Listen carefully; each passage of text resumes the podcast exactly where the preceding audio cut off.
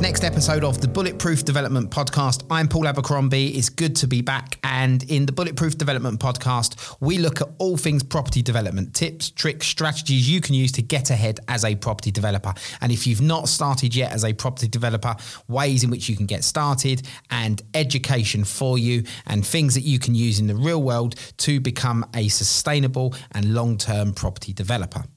So, in this episode, we're going to be looking at performance bonds. What are they, how you can use them, what you can use them for, and what to be aware of when it comes to using performance bonds.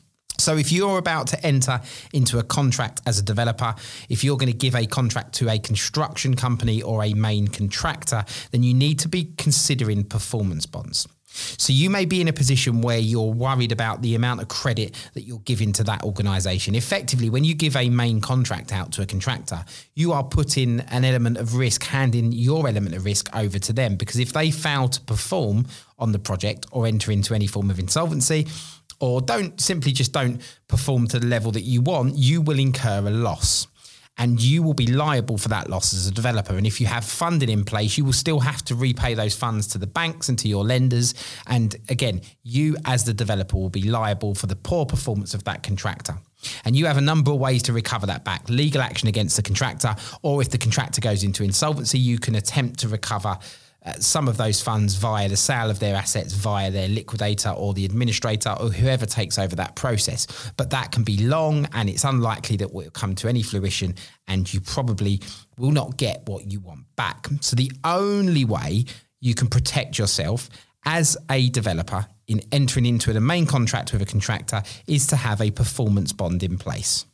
This really helps because if you are worried about the performance or the credit worthiness of that contractor, but you've already got a relationship through the tender process or you, you know, you've gone so far down the line with them, you don't want to switch to another contractor. By having a performance bond put in place, it will allow you to move forward with some surety, with some confidence that any performance or contractual breach would be taken care of by the performance bond and it saves you having to switch contractors at the last minute or change around because you don't wish to move forward in the contract. So, what is a performance bond? In simple terms, it is a guarantee by a third party, usually a bank or an insurance company, that they will underwrite the performance of that contractor. Now, we're not talking a guarantee that goes on beyond a you know a sustainable period of time, five years, ten year guarantee like an NHBC guarantee or a builder's warranty. We are talking about performance in relation to the contract that you are asking them to undertake. So effectively, if they fail to complete the contract for whatever reason, should that be liquidation, administration, or you know whatever con- commercial terms lets them down, and they fail to deliver the contract, then the third party will pay out to the value of that performance bond. You know, being like an insurance policy or a guarantee from a third party. And again, these are often issued by banks or by third party insurance companies. So, what is a performance bond? Effectively, it's a promise from a third party that should your contractor not meet the terms of their contract, should there be any event of a contractual breach, should the contractor go into administration or liquidation, or there's any event of insolvency, then that third party will pay you the value of that performance bond. Now, these are usually issued by a bank or an insurance company. And again, you know, it's a policy that protects you as the developer and, and ensures that the contractor does their very best to get to the end of that contract. So, performance bonds are typically between 10 and 20% of the contract value.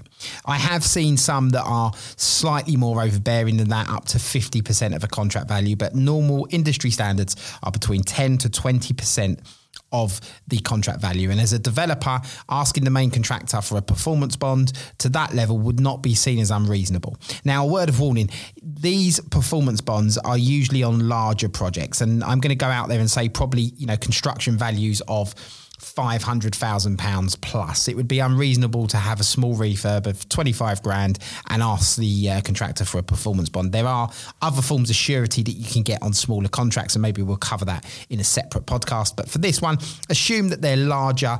Uh, building projects, new build building projects, larger projects with larger construction values, you know, over half a million pounds to a million pounds plus in construction value, and then it would be typical that you would ask for, or it wouldn't be unreasonable for you to ask for a performance bond.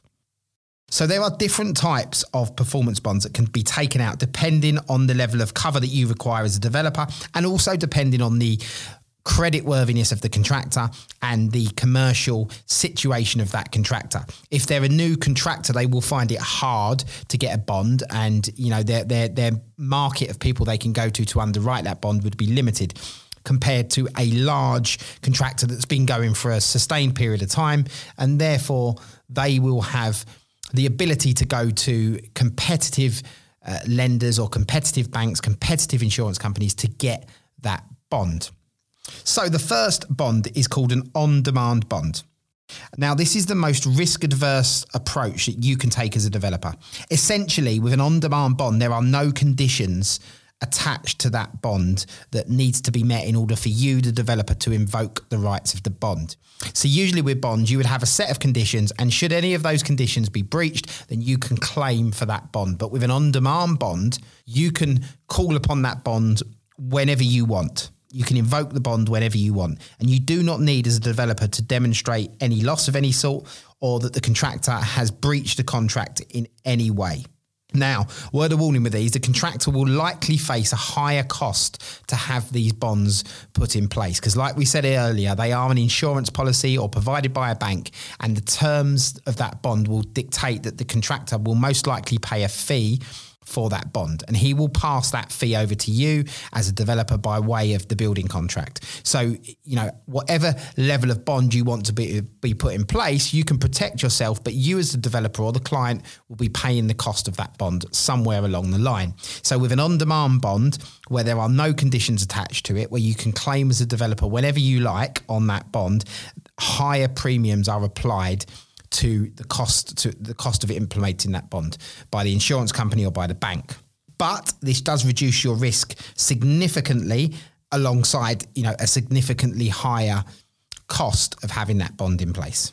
Now, if the contractor can demonstrate a good track record of having these, uh, you know, having construction contracts completed without any breaches, then it's likely that whoever the third party that's issuing the bond is will look at that and the liability of that bond, the cost of that bond could go down. But most of the time, an on demand bond carries a much higher cost than the other types of bond.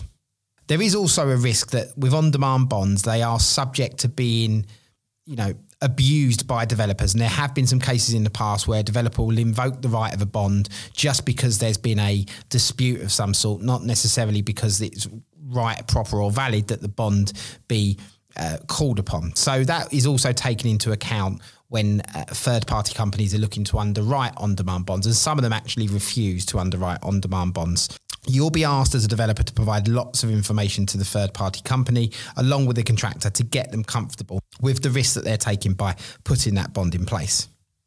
And again, the cost of these bonds is passed across to you via the contractor's price. So don't think that the contractor is going to issue these bonds for free. You will pay a fee for these bonds. So, by way of conclusion, there are two types of performance bonds on demand and conditional bonds. Like I said earlier, on demand bonds are becoming less and less common because they are easy to exploit by the developer. So, therefore, there will be some conditions attached, making it a conditional bond if you are in a position where you are being asked to put down any form of guarantee or business guarantee, personal guarantee to underwrite your development finance loan or any loan as part of that property development, then you should make sure you shadow that into your contracts and ask for a performance bond or a conditional bond of some sort so that you protect your downside when it comes to the contractor. See, in the event of any contractor insolvency, any serious breach of contract, you will be covered if you have a bond in place. So make sure that you do that from the start. Do not leave it until the end uh, of negotiations and then slip in that you need a bond because that can cause some shock to some contractors. So make sure it's clear and documented in your employer's requirements or in your tender document from the start. It's normal to ask for a bond of between 10 and 20%. Any more than that can be considered as being onerous. So if you are looking to put a bond in place, between 10 and 20% will be fine. Most of the, well, all of the pre written contracts, such as JCT standard contracts, NEC standard contracts, Federation and Master Builders standard contra- uh, contracts, all have the ability to write in bonds and the requirements for bonds. So it's not unusual and it's something that you should be using as a developer to protect your downside. There will be a fee for these bonds and they will be passed across to you. But in relation to what you're protecting, the fee is damn right worth paying. So make sure you really start using performance bonds and look at these on larger contract values. Again, this is aimed at people and developers contracting with a contract value of, you know, between half a million, a million pounds, a million pounds plus. Anything below that you know, you probably don't need to look at using performance bonds and it would be unreasonable and probably a little bit onerous for the types of contractors that you will be using. So only for larger projects, but certainly something that you should be using and worth getting into and finding out more information. So this is Bulletproof Development, the property development podcast. If you need any more information on this, check out www.bulletproof-development.com where you can find uh, any more information. You can find some training courses that you can get access to some masterclasses that you can get access to. And you will also find a form on the podcast page where you can submit any questions or future topics for podcasts, and we will provide the content for you. Once again, thank you for listening. I look forward to seeing you in the next episode.